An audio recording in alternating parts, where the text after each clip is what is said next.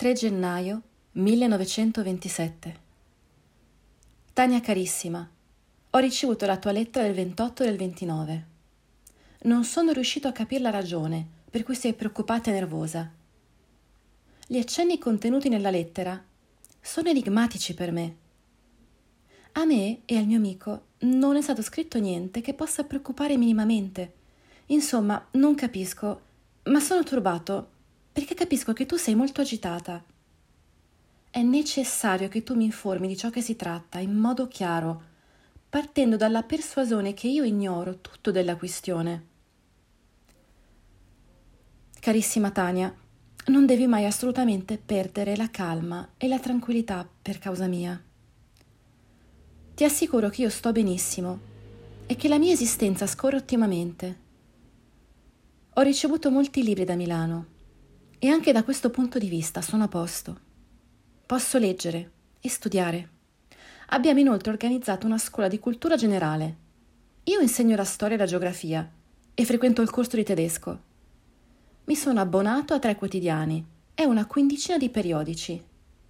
Il servizio ha già cominciato a funzionare devo anche ricevere da Milano un mucchio di libri, perché ho largamente approfittato del conto corrente, apertomi dall'amico Sraffa, il quale ha ancora aggiunto nuovi libri e nuove riviste alla lista, da me inviata alla libreria dove egli si serve.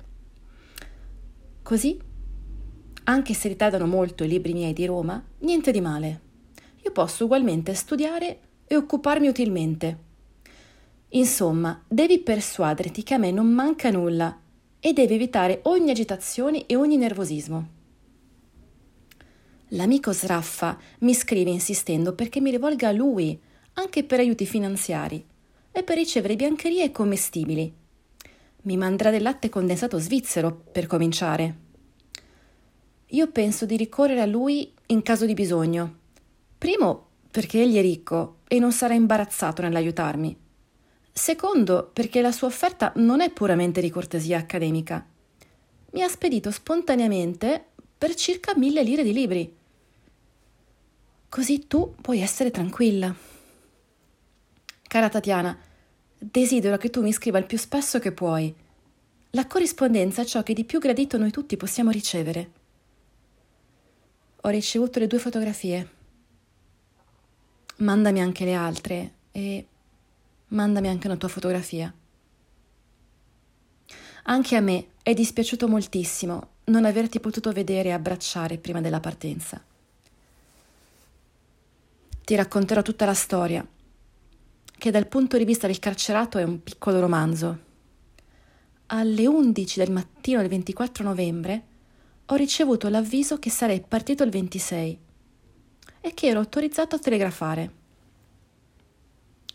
poiché mi sembra di cogliere un certo imbarazzo nell'espressione dell'agente di custodia che mi fece la comunicazione, non feci subito il telegramma.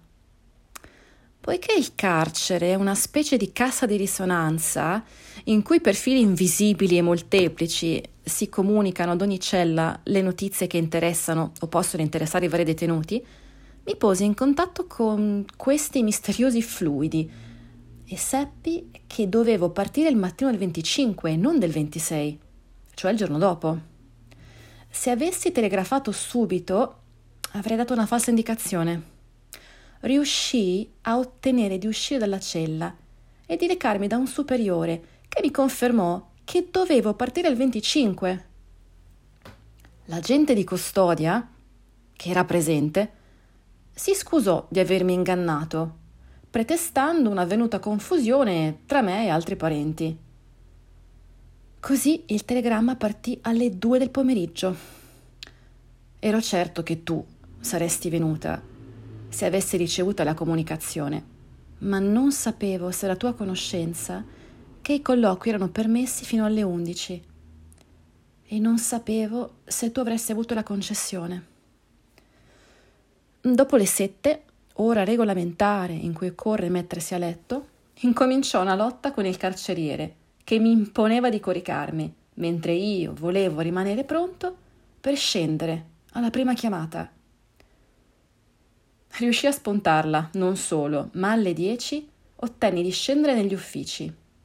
volevo assicurarmi contro nuovi trucchi che mi impedissero il possibile colloquio. Pioveva a dirotto. Alle undici andai a letto, ma non riuscii a dormire.